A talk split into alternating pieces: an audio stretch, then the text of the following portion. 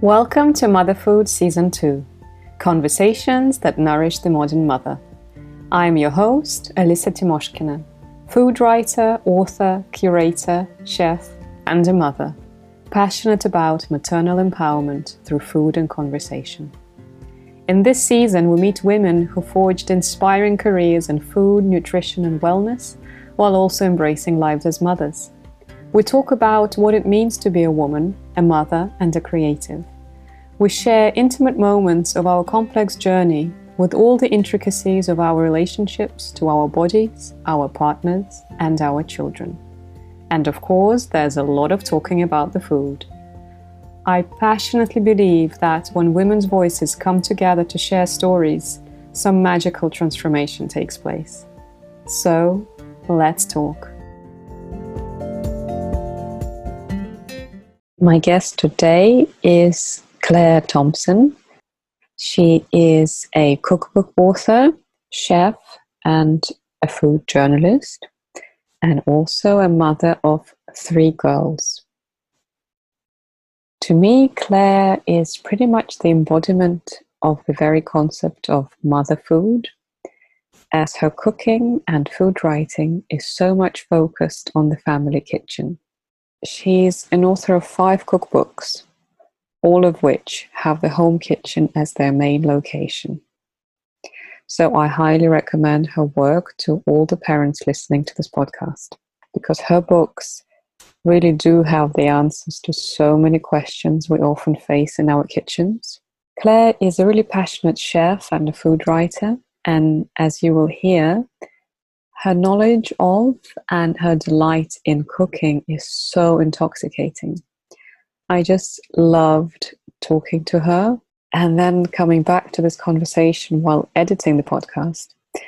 As it gave me a very much needed boost of confidence, reassurance, and inspiration to get me out of my culinary rut, which I have been finding myself in a bit too often this autumn. I loved learning how Claire's professional life developed and flowed into her personal life almost seamlessly. I really have been changing my mindset around what being a working mother means to me. And I guess I have been looking for examples in other women through this podcast as I'm still new to the idea of embracing home as my creative space and of not having to clearly define work time and family time. So, Claire's example was so inspiring and brought so many smiles to my face as we were talking. So, Claire truly knows what she's talking about when it comes to family cooking. And I'm just so thrilled to be able to share this episode with you because it is full of wonderful tips and ideas which are very practical and very relatable. And if I were to encourage you to take away one thing from this conversation, it would be to remember to really experience the joy and the playfulness around cooking, feeding, and eating. And me personally, I just loved the idea that Claire put forward that it's so important not to take food and yourself in the act of feeding too seriously. Sometimes I really am guilty of that. So for me, it was an amazing and a very welcomed reminder that a good meal is a lot more simpler than the ambitious cook inside my head thinks it is.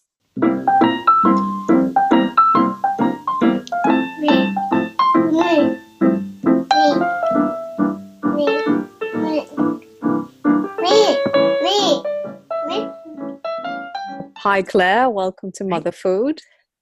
Really lovely to have you on the show. I am really looking forward to seeing your new book. I think, as many people are, I'm sure, because um, as we are facing very different times these days, and this year has been very challenging for many of us, but also I feel it's been a time when the role of home has been so essential and yeah has been kind of redefined and reconsidered for so many people. Mm. And your new book is obviously addressing home as you know the heart of everything that we do really and the the place where all the magic happens and um, this is something that's very relevant for me as well because being at home this year has really helped me I guess redefine my own ideas of motherhood and womanhood and kind of see home as a place of empowerment more than a place of yeah. confinement for women how you know how historically and traditionally women you know this notorious phrase a woman's place is in the kitchen has been around for so long but i think it's actually amazing to reclaim it and say well it is but on our own terms in a way.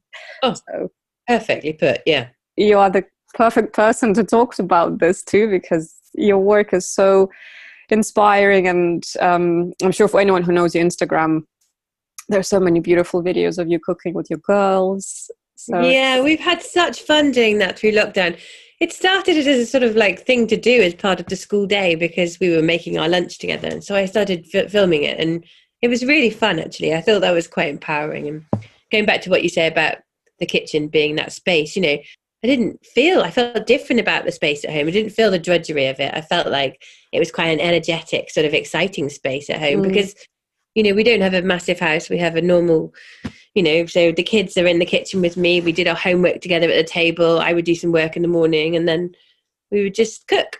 That's amazing. And it really comes through that kind of lightness and playfulness of what you girls do in the kitchen. It's it's been yeah, it's yeah. been really inspiring and I'm sure encouraging for so many to embrace the kitchen in a different way because we sometimes do see it as a chore and um, so many women I think struggle. we also see it as a everyone has these beautiful lives with these gorgeous mm.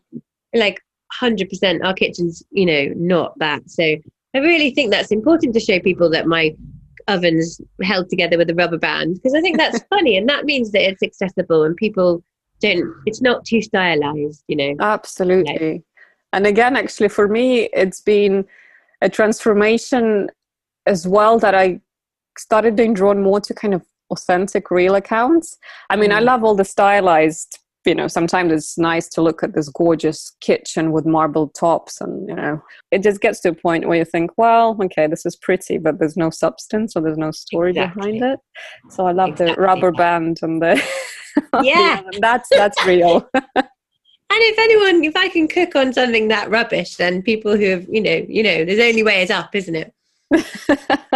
yeah, it's definitely there's no um yeah, it's very inclusive. There's no kind of sense of intimidation that people think, oh, I don't have all this fancy, beautiful equipment. No. Perhaps I won't be able to do the same. Um, I love that. What was the kitchen that you grew up in? What was that space like? Oh gosh, well, I was born in Zimbabwe, and then I I, I lived in Africa, uh, South Africa, and, and and Zimbabwe and Botswana until I was ten, and then I moved to London. So I had lots of different homes as a kid, and um, yeah, I mean, my mum was a single mother, you know, so we cooked together, and that's probably why I when I learned to cook really because she would work, and so I would cook twice a week, three times a week, and that's how it started really. So by sort of fourteen or fifteen, I was cooking half the week. My mum was cooking half the week until she met someone, and then we moved um, in with my stepdad. So you've been exposed to the kitchen and your role in the kitchen as someone who's contributing rather than just observing quite yes, early on. Absolutely. And is it something that you are inspiring your girls to do as well? Were they in 100%. in it straight away?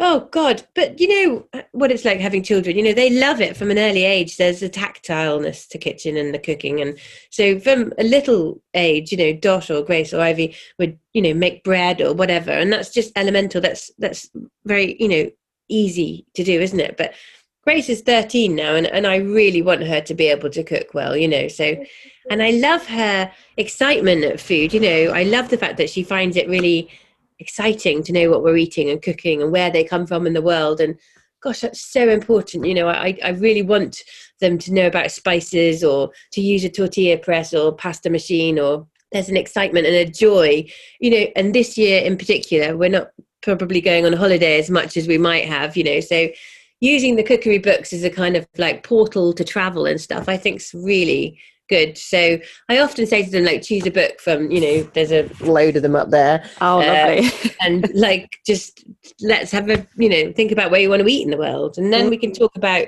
you know, geography, the sort of, you know, the climate, that, you know, it's metaphorical travel.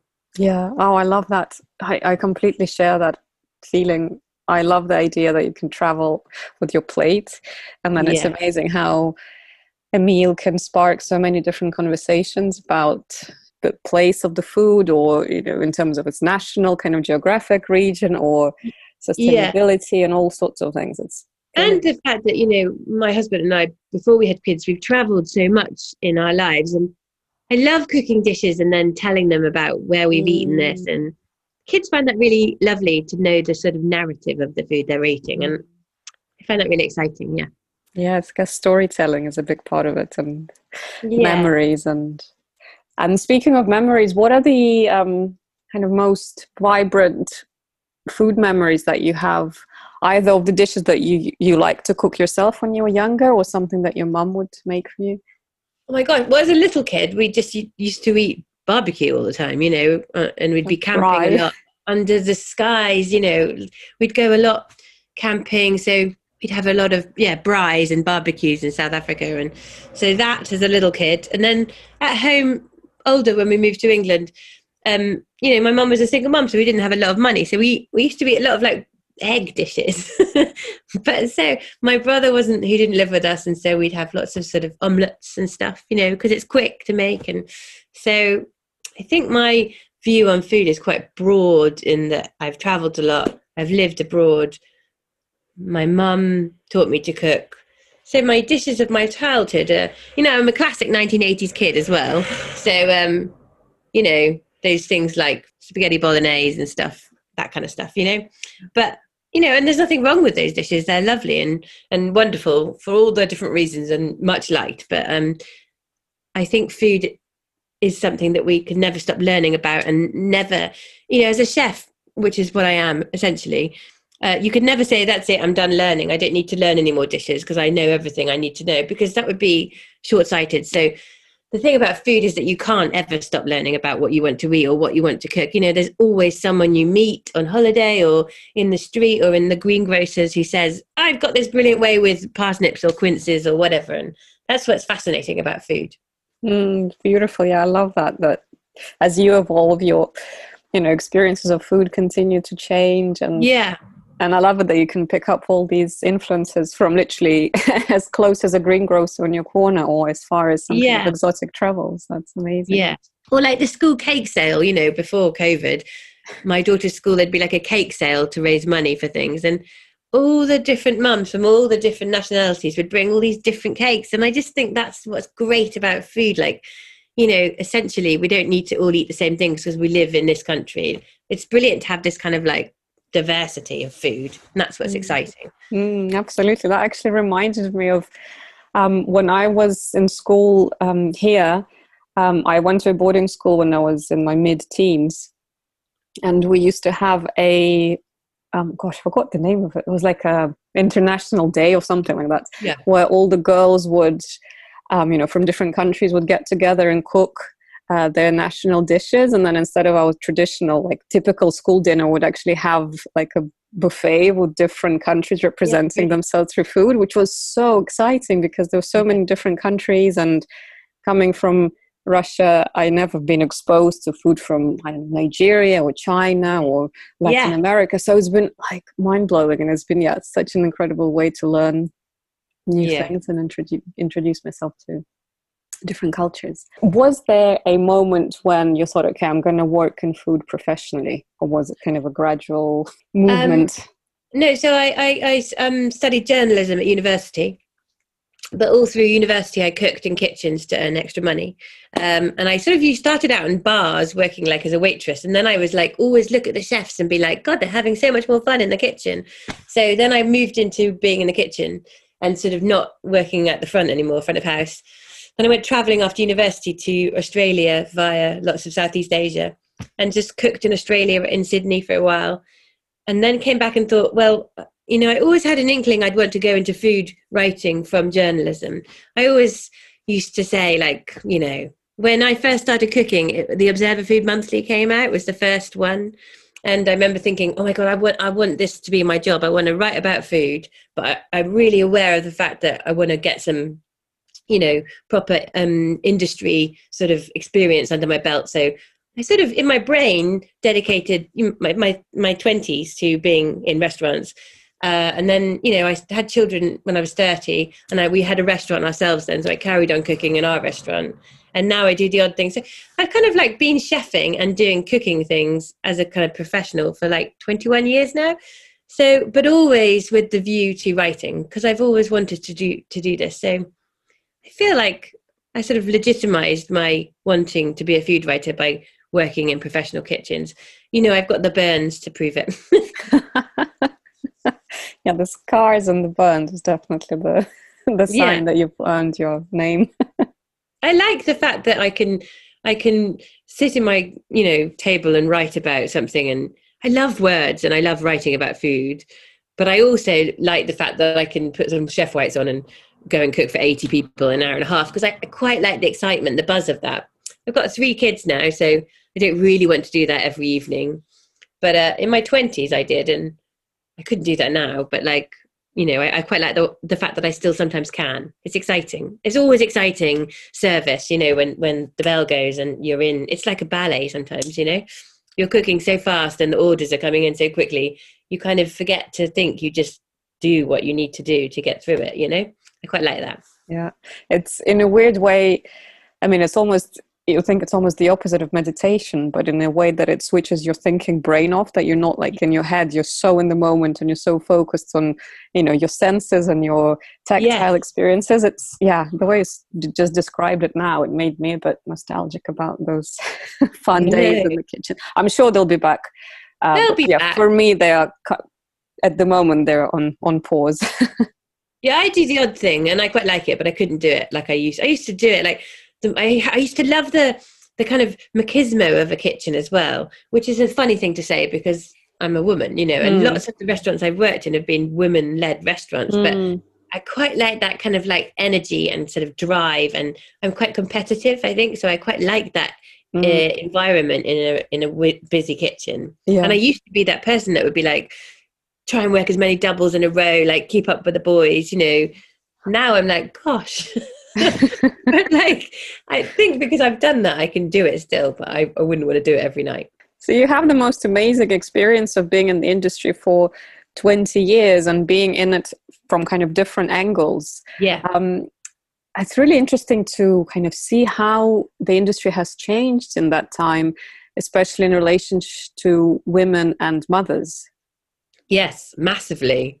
You know, when I worked in London in my 20s, it was like a given that you just did double, double, double, double, and they just, you know, you'd be on your knees at the end of Sunday, and then you just have this. There's lots of drinking culture. Do you know what I mean? Like, I don't, I just don't think that would be like that now. I think there'd be a much more sensitivity to that. But that said, I was really lucky to work in the places that I worked in. I had quite, quite um brilliant sort of mentors in, in, in the restaurants I worked in.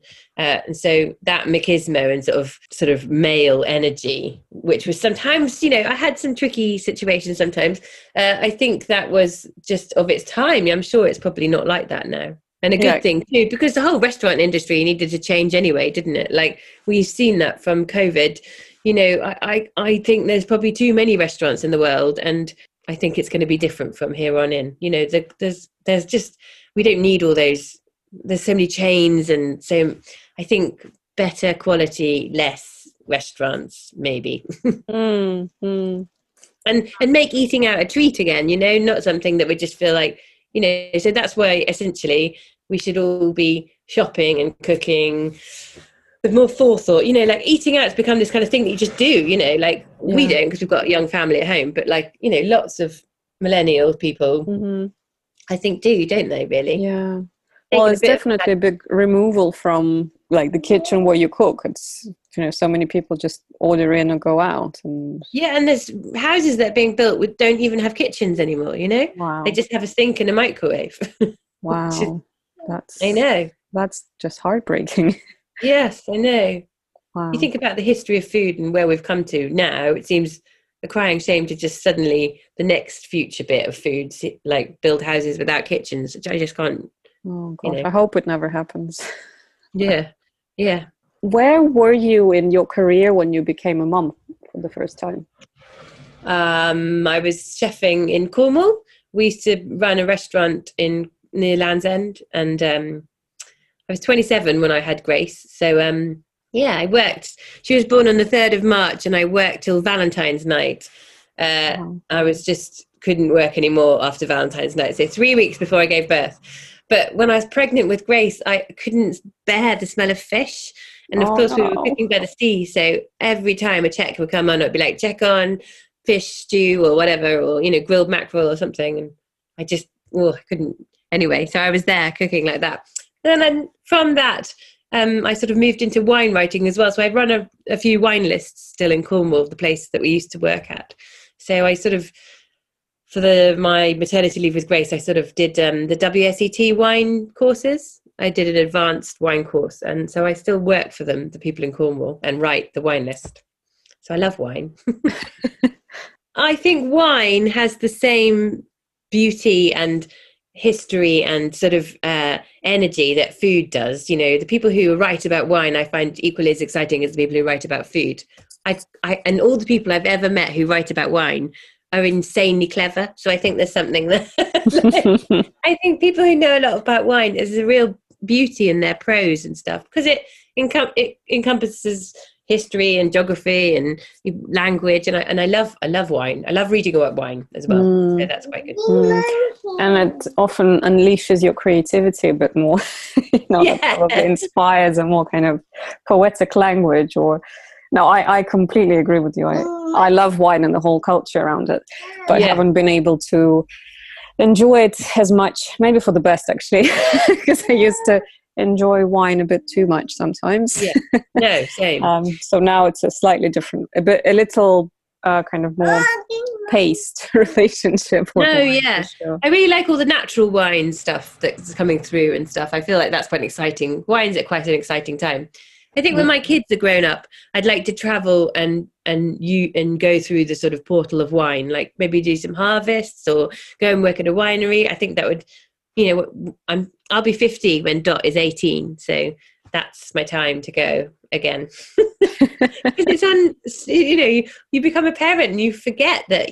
Well, it's it's extraordinary and amazing, but by gosh, it does deplete your freedom somewhat, doesn't it? Because mm. you can't just up and go, can you? When they start school, I mean, you can. You could homeschool and go traveling around the world, but I just that's not my that's not my skill set.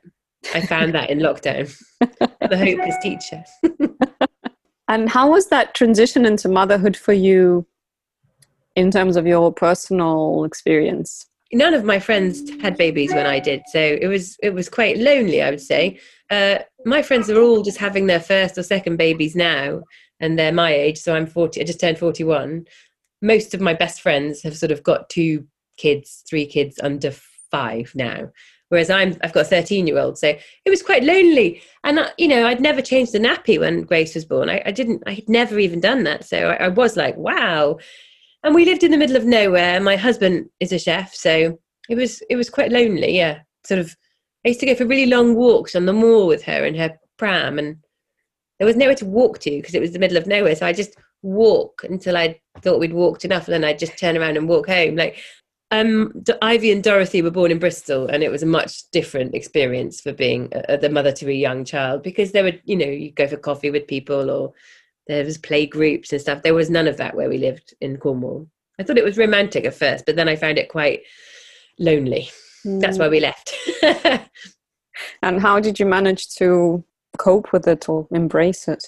It's a very steep learning curve, isn't it? There are those times when you have a baby and you're like, you know, you just don't know what you're doing, do you? In the middle of the night, they're crying. I mean, it's that's what gives us superpowers because we we manage to work it out, don't we? Mostly, I would say. Um, so I embraced it by by just by being 110% mum to Grace. So we left there when she was 11 and a half months old, and we went traveling with her. So we went through through China with her. Wow. And um, Yeah, that was really cool. Uh, and we sort of landed in Hong Kong, and I'd been really organized with her travel, and I'd like little extra baby grows and all these extra things for her. But what I didn't anticipate was that she'd be on me when she threw up. So she threw up all over me. And I landed in Hong Kong and just had vomit all over me and like no spare clothes until we got to the hotel. so, and then we traveled with her. We went up into the mountains by Tibet and then down through Chengdu. It was brilliant. That's amazing. but we haven't done that with Ivy or Dot. We've done little normal, more normal holidays because with Grace, with one, it's it's more they're more portable by themselves, aren't they? yeah, I mean, I've uh, we haven't traveled that much with Rosie. Um, yeah, and to me, even like the little travels that we've done was quite a big achievement. So a whole road trip around China, that's that sounds oh incredible. Gosh, Grace, you know, they really revered babies where we were in the mountains, you know, in a really rural setting. So every hotel or restaurant we went into the, the chef would come out, all the waitresses would come out. They'd all want the baby to hold in the middle of the photograph, and then the whole restaurant team would be there with this little baby Grace in the photo. Oh my God, she must be on the walls of kitchens in lots of restaurants because they just hadn't seen this. They were like, "Why are you here? What are you doing?" You know, it was brilliant. I love China for food. I love it. I think it's. I think Italy and China are my hmm. most exciting. Yeah. I've not gone to Russia though, so I don't know. and how was Grace eating um, when she was little? Oh my god, they were brilliant! Like, well, babies love rice, in my experience.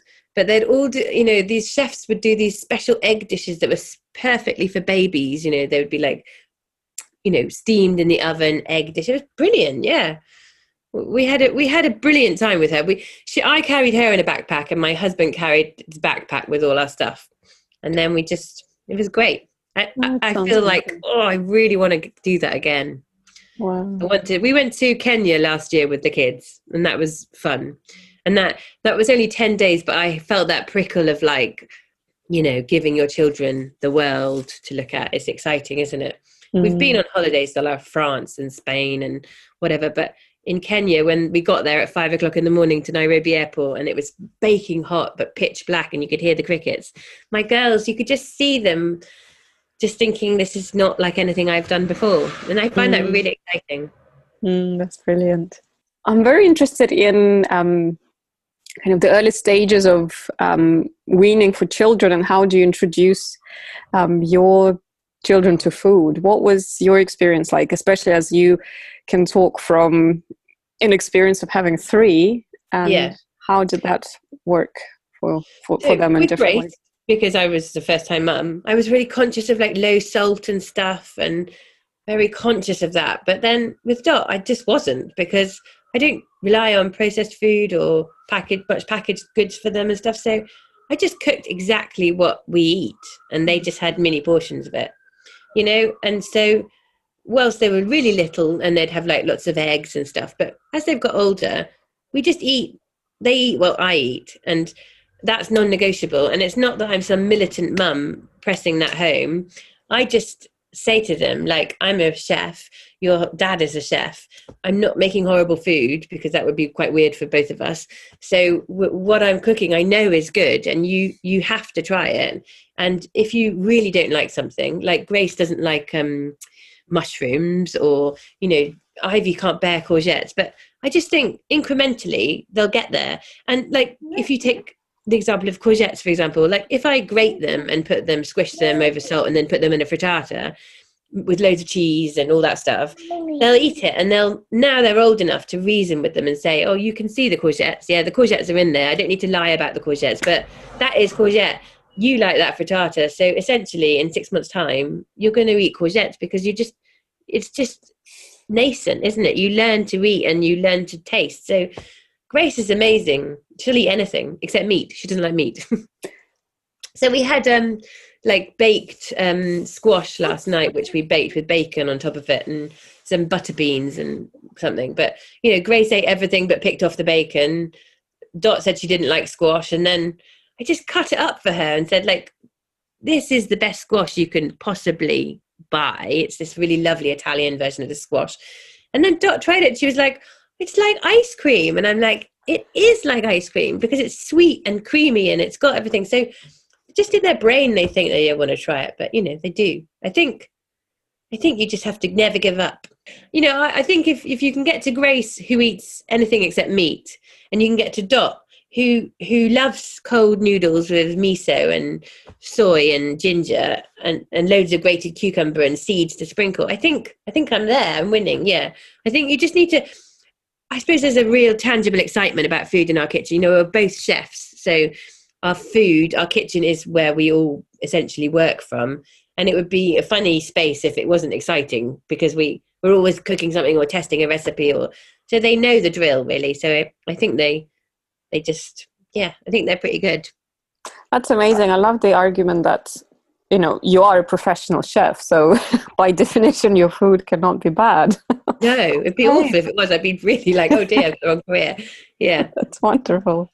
But for those women who might be listening to us um, who are not professional chefs or don't have a professional kind of connection to food what would be your advice to them? How can they introduce their children to food that you know essentially has the same results as you have with your children. I think my advice is is to not get stuck in a rut with cooking because children you know if school dinners has taught us anything it's just that very prosaic food that's served up by rote every single day of the year in school. You're just uh, anesthetizing your taste buds you know. I think for a woman who isn't a chef and who doesn't have my culinary acumen I think just to try always to keep introducing new, it can be really basic, you know, new flavors, tastes, whatever, making a soup and serving it with, you know, brown butter or yogurt or just making little incremental changes as you cook through the year, I think makes kids not get in a bogged down in a kind of I only eat this type mentality. You know, that's what school dinners do. There's like beans on toast, there's pizza Tuesday, or you know shepherd's pie Wednesday, or whatever. So if we just indoctrinate our children with the same food every single day of the year, no wonder that they go, oh, "I don't like eating that. I only like this food." You know. So I think if we just try and and just introduce little different tastes along the way. It can be herbs or different cheeses or something. I think just to keep things, flavors and taste buds tuned to new mm. stuff is good. Mm, I love that. And where would you suggest um, mothers get inspiration from? You know, if you suddenly feel like, okay, I've been cooking kind of the same repertoire for a bit too long now, but I don't actually know what else I can cook. Where should they or could well, they turn to?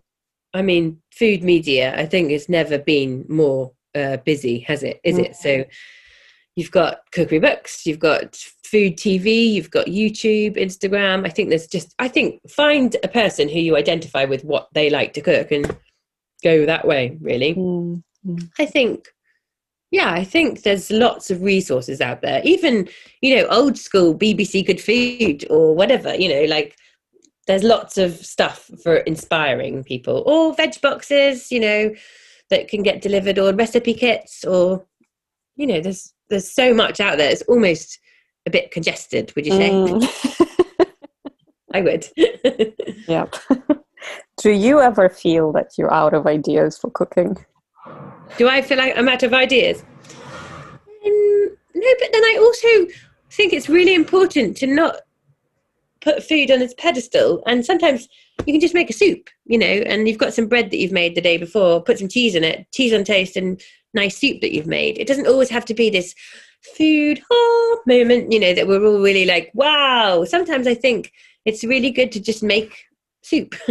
And like you don't always have to have this sort of excitement. I mean sometimes this is why my book you know i've got this feast section with food that you really want to like go to sleep worrying about and you want these recipes to be perfect and you really write shopping lists for days that's that's really enjoying enjoyable sometimes. But sometimes you just need to like get dinner on the table don't you? And so that just pairs it back to what seasonal vegetables you want to cook with store cupboard ingredients. Yeah. So i think i think i don't never know what i want to cook but sometimes i just think oh i just going to make something quick and easy or mm. I do think cooking with the seasons is obvious because it's more economical and that's the kind of resource that you can just use like a food map, can't you?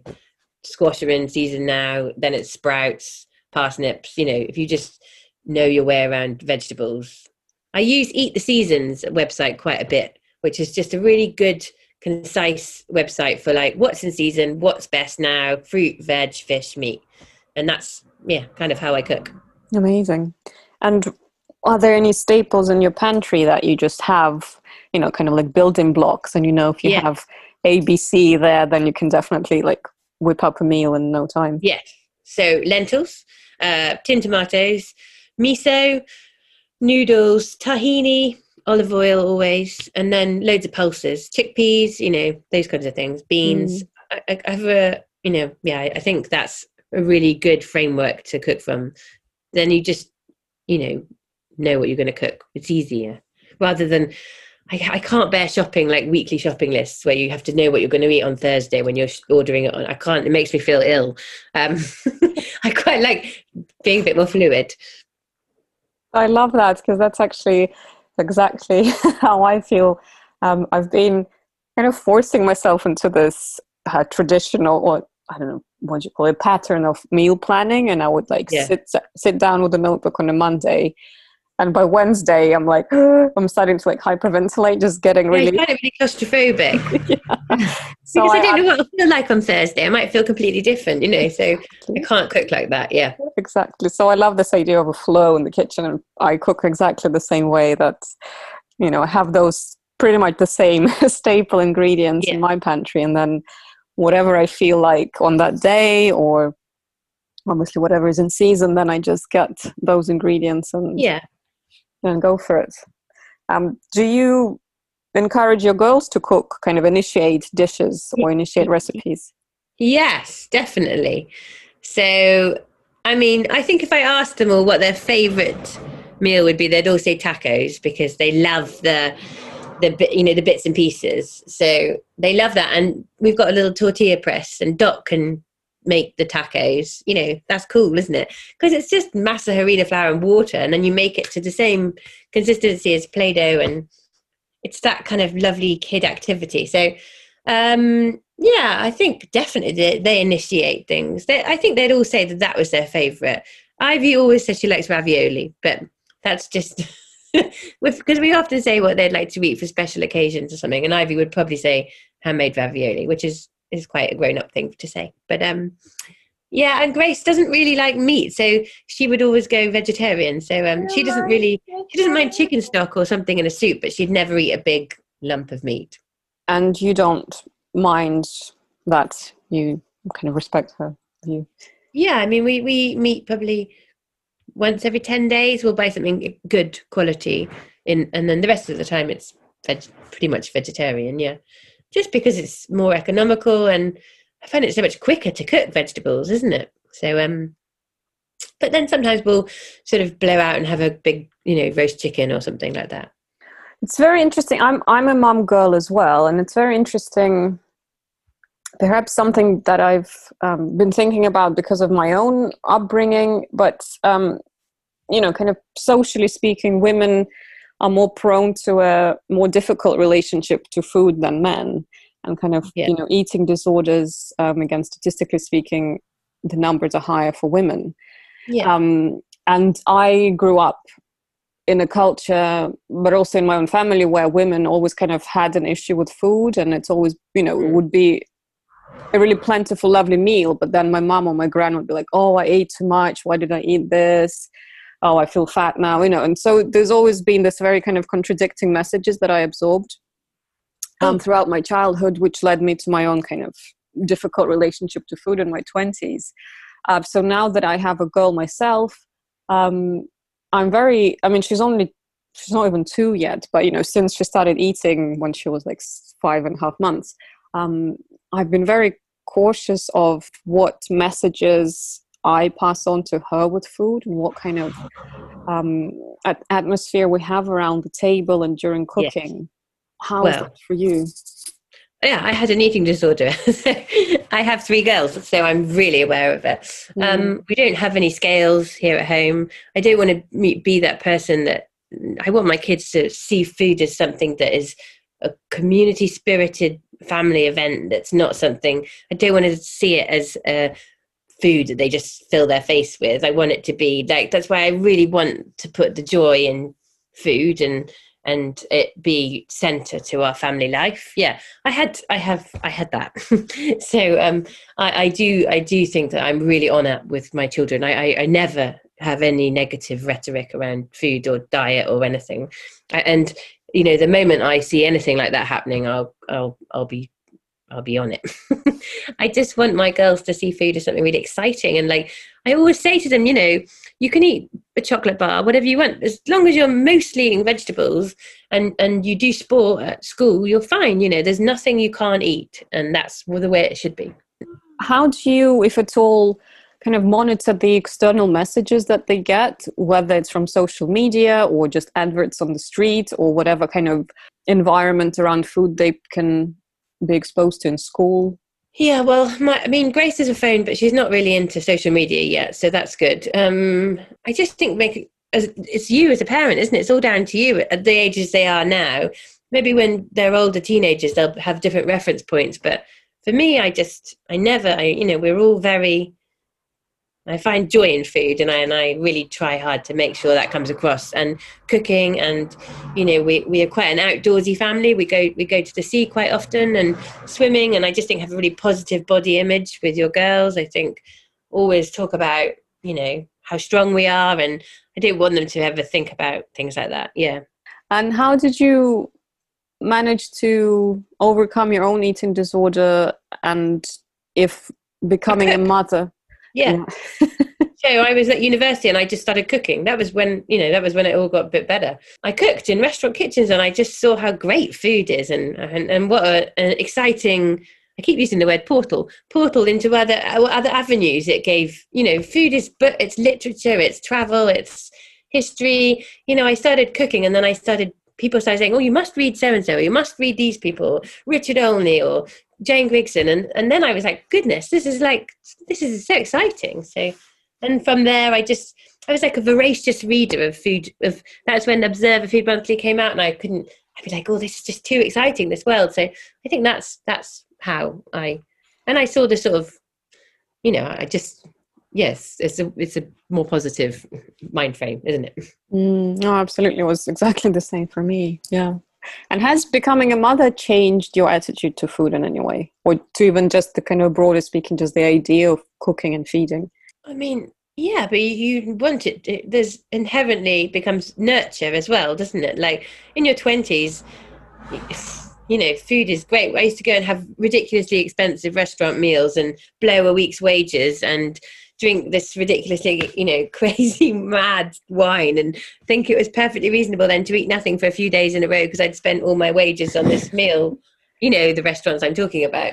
But now I don't think like that. so, um, you know, I suppose as nurture, I want to feed my children. Winter's coming. I want them to be full of things that make them strong um, my daughter, my middle daughter, has some asthma, so um, I'm trying to sort of like, I in the back of my mind, I I start preparing for winter by sort of feeding her up and making lots of good nutritious soups and porridge for breakfast and stuff, you know.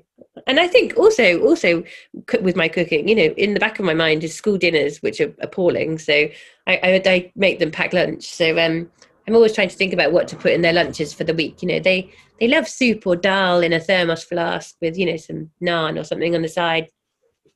So I always trying to think about that, what I can feed them that they'll eat in their school hall by themselves in the middle of the day. I often think about them at that point in the day, like, oh my goodness. So, you know, we have like nice, um, like I made a good empanada the other day and they had a slice of that in their lunch and stuff. So, yeah, nurture.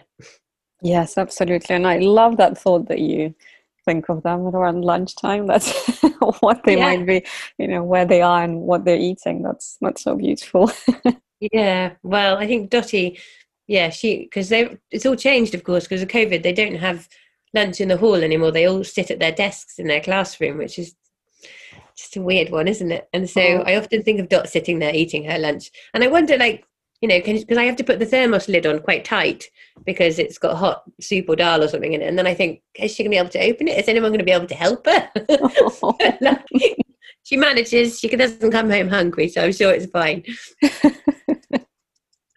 um, and another interesting thing um, for about well, I feel that another interesting thing is um, about being a mother of three girls is um, also the kind of ideas, kind of the value that you create around the idea of motherhood for your girls as well. Because Yeah. obviously your elder daughter has seen you nourish, um, you know, create new life twice. So she's Yeah. been, a, you know, a big sister twice. And um, how did you find that experience of, um, you know, being a mother for the second and the third time? Kind of sharing your pregnancy with your girls and Yeah. sharing that experience of birthing and breastfeeding and all of that. It, I mean, it's huge, isn't it? With Grace, I remember everything because she was my first, but Dot, my third, you know, she just got bundled into a pushchair on the school run for like the first year of her life. You know, poor Dot. Like, like anyway, she's fine, and I think it impacts their character, their place in the family. Definitely, you know, Dot is my little comedy child. She's got a brilliant sense of humor, and I think that's because for the first her sort of setting in the family is that she has to sort of make herself known. So I think that's exciting. And Grace, you know, is definitely more anxious of, of my daughters because I think that was me being anxious about her. So I think there's there's that that comes into play. And you know, um, think it's really exciting when little siblings come along. I feel sorry for Dot that she'll never have that excitement that Grace had of Dot coming along, coming to the scans and stuff, you know. But uh, Dot will essentially always be the baby of the family, and I think that comes with with good payback too. You know, she does quite like her role that she's the little one. And did you feel that um, becoming a mother for the second and third time makes you more relaxed, or and in, in and in being that kind of more able to en- enjoy it a bit more, kind of more tuned in because you're not worrying yeah, about. I mean, I've always I, I love babies, but I do find that naught to three months bit quite difficult. I'm not someone who copes with that very well because I find it really like I felt like Bristol was this evil, dangerous, busy place that you know, like it was like in a in a city, New York. You know, like it's not. It's really, but I just couldn't go out of the house. So whilst it was fine to be, I like bed in. You know, like I I become this nesting thing that. It, it very intensely um, hits me when I have a baby. I, I can't leave the house. I don't. I can't go and get a pint of milk from the shop because it's just way too dangerous. So whilst I quite like the feeling of like nesting, I also find it a little bit claustrophobic by the end of it. So when I come out of that feeling and I'm like, oh, I can go to the you know, to the park or something, I felt that quite liberating. So um, I still had that with Dot as much as I had it with Grace. Just couldn't leave the house, couldn't do the school run for the first few months. I just that was just like way too dangerous. like going outdoors, something might happen. You just need to not leave the house, which is an extraordinary feeling, isn't it? It's really intense. Like, and my husband would come home from work and be like, "Have you left the house today?" And I'd be like, "Still not right." so it didn't change that feeling. No, my husband leaves the house at seven and gets back at five. You know, not like that for me. I work from home, and that's great. And I've chosen that. I could have put my kids in after school care, and I've chosen the path to be the mum that is always at school drop off, always at school pick up. You know, I want that because I, I want that. So So, how did your career trajectory change as you became a mother? So, you were initially working in in your own restaurant, and um, you know, working well, then I as a started chef. writing. Really, uh, I actually started tweeting. Um, I was in a rest. I was in Duck Soup Soho in London with Grace and Ivy, and Ivy was a baby, like she was two or something. And uh, and I thought, oh, I'm going to start fe- like I'm going to start a Twitter feed of what I'm feeding my kids because I'm a chef and I'm going to show people what I do. Because lots of um, Grace is, was at school then, and lots of her the mums of her friends were like, oh, what do you feed your children? You know, aren't you bored of fish fingers or whatever? And so I started doing this Twitter account. And that's how um, Quadrille, Sarah Lavelle, got in touch and said, oh, I really like this idea, you know. So I put my book proposal in on the eve of going into hospital to have Dot. I had a cesarean. Wow. Yeah.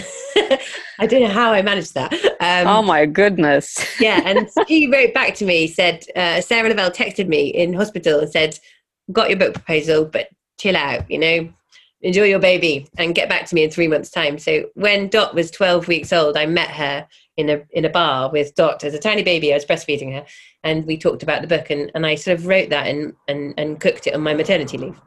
That's amazing. Tell me Yeah. more about that. How did that work? it was great. I don't know how I managed to do that. Write a book with a baby. I've got no idea. I think my mum came for a few weekends and I went and shut myself in a bedroom. I was that crazy woman breastfeeding with one arm typing, how, holding a baby, typing one hand. Um, but you know, a book takes a long time, doesn't it? So by the time I finished writing and shooting the book, it was she was I think she's like 15 months in the photographs. So um, that sort of started me on the path. I wrote for the Guardian. I did a sort of cooking with kids online column for them, and then I just got more and more stuff really. And so I feel like my career changed because I I started feeling I felt validated by being a professional chef and working in restaurants, but then I felt like I could move on and, and still call myself a chef, but move in the in the career of food writing. Mm. So um, so yeah, I've written a few books now, Yeah. and like um, I really feel l- very very lucky that that's how I how I've managed to do it. I feel I work from home. I, like I said, I'm the mum that always at school drop off, always at school pick up. I don't miss a school assembly. Do you know what I mean? Like, and I've and that's a real gift as a parent for me. Not it's not for everyone. Some parents can't wait for you know their jobs and autonomy back, but I I really like the fact that I'm I'm here for my kids Mm. and you know it's it's pretty it's I- my work with food is is essentially feeding us all so i feel there's a nice little circle going on there No, absolutely. And I love that whole, again, fluidity of how Mm. personal life and motherhood and professional life, Yeah. they just one, there's no clear cut division and it works beautifully. yeah, I mean, we went to dorset um last weekend and we were doing i've got this um camper van cookbook i've got to write and um you know we were, we were working and i was cooking uh, but essentially the kids were like camping for the weekend it was like super fun you know and they they were like oh mum i picked them up from school and they were like oh mum you've got such a weird job you know they're in their school uniform. And like oh just they want someone one of them was missing a party. And i was like look you know it's my job and when we get there you'll have fun i promise. And then it was this incredible weather and they were swimming in the sea and and i was like well if that's my job and my kids are here with me swimming in the sea that's that's okay isn't it that's incredible. And how exciting a camper van cookbook. I love that. i think because everyone's going to go camping aren't they no one's going anywhere yeah. Tell me a little bit about your new book. Congratulations on that. It's only oh recently thanks came yeah out. it's had brilliant reviews so far so i feel really oh i feel really excited about this one yeah um so it's massive it's kind of huge um and oh, it is beautiful. It is. Um, so the title, uh, we came up with the title last year before anyone knew about the pandemic. So, but now I'm like, oh, what a clever title! like 2020 is home cooking, isn't it? Um, uh, so it's basically how I cook. So uh, drawing on everything we've talked about so far, really, like seasonality, the store cupboard, the the uh, the the moments in your life when you've been paid or you've got more money or you've got a feast that you want to cook for Christmas or a certain celebration that's pertinent to your family or so I don't think food or cookery can be too didactic or you know it's fluid isn't it? So it changes. So there's not one type of cooking for for the season of autumn one type. We cook loads of different things all through the week and you know there is definitely tuesday nights when i just get home and the kids are starving and they just need some quick like quick dish there and then. And i think this book has that. So it's massive. It's got like 412 recipes in it or something. I know. Um but people say how do you come up with that many recipes? But essentially if you're just cooking every single day and you're always making something which is what i do it's easy isn't it? There's 365 days in the year and so that I did, yeah. But it is huge. Yeah i sort of finished it. I made that classic error of um, essay writing when i started. I wrote loads for the autumn for the spring introduction. And then i was like oh god i've set the pace you know i'm gonna have to write the same for summer autumn. So by the time it came to winter i was like jesus i've got this massive essay to write. And like so it, it was funny. When i finished it i was like oh my god my next book is going to be like a paperback tiny thing a leaflet. anyway so uh, it's it's i feel people have said really lovely things about it so fingers crossed. Oh, I'm sure. And I mean, you know, f- I was going to ask you, you know, if you could Really? recommend a recipe or kind of a general approach. Uh, but I think I would just direct everyone listening to this particular cookbook because it feels like it's the perfect one for parents. Yeah, I just think really, from. really don't want to be pretentious about food. You know, like we said, you know, sometimes you just have to make soup, and that's good, and soup is good for you, and you can, you know, and sometimes you can, you know, cook with more money or more time or, or more people in mind. You know, I think I just want food to be essentially what do I want food to be essentially? I want it to be accessible that people that people can do it. Absolutely. And you know, food is joyful and we should all travel through food much more than we do. because that is now and now is 2020 and we're not going anywhere for a while, are we? So if we can pick up some spices and tamarind or, you know, masa harina flour and talk about where they come from in the world, then that's good, isn't it? Oh, that's amazing. I have a really um, beautiful friend who lives in Turkey. I haven't seen her for ages. And then she sent me this really beautiful letter, just kind of updating me on where she is. And she said that she's um, symbolically crossing borders through cooking and she's taking up Korean cooking and oh yeah um, you know Chinese cooking and stuff that she's never tried before. So she is yeah. completely immersed in this kind of symbolic journey around the world while being in a lockdown. And I thought like this is just the most beautiful thing. Isn't it just?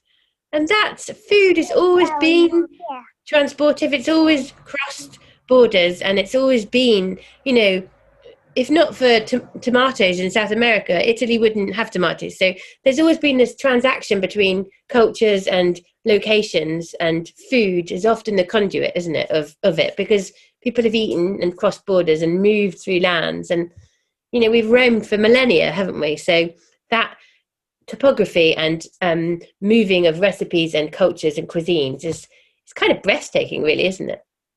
Absolutely. Oh, and I wish we could speak more yeah. and more about that. but um, oh, it was so amazing to talk to you. Absolutely yeah, you loved too. it. Thank hopefully, we'll meet one day. Oh, I'd love that. Yeah, we'll do it. Hopefully. Thank you for listening and for being part of the Mother Food community. If you are enjoying this podcast, please share, subscribe, rate, and review. It really does make a huge difference. I'd love for you to join the conversation over on Instagram, where you can find me under Alissa Timoshkina. And do visit my website, alissatimoshkina.com, to find out more about the Mother Food cooking course and enjoy the recipes featured on this podcast. Thank you so much for being here, and I can't wait to share the next episode with you.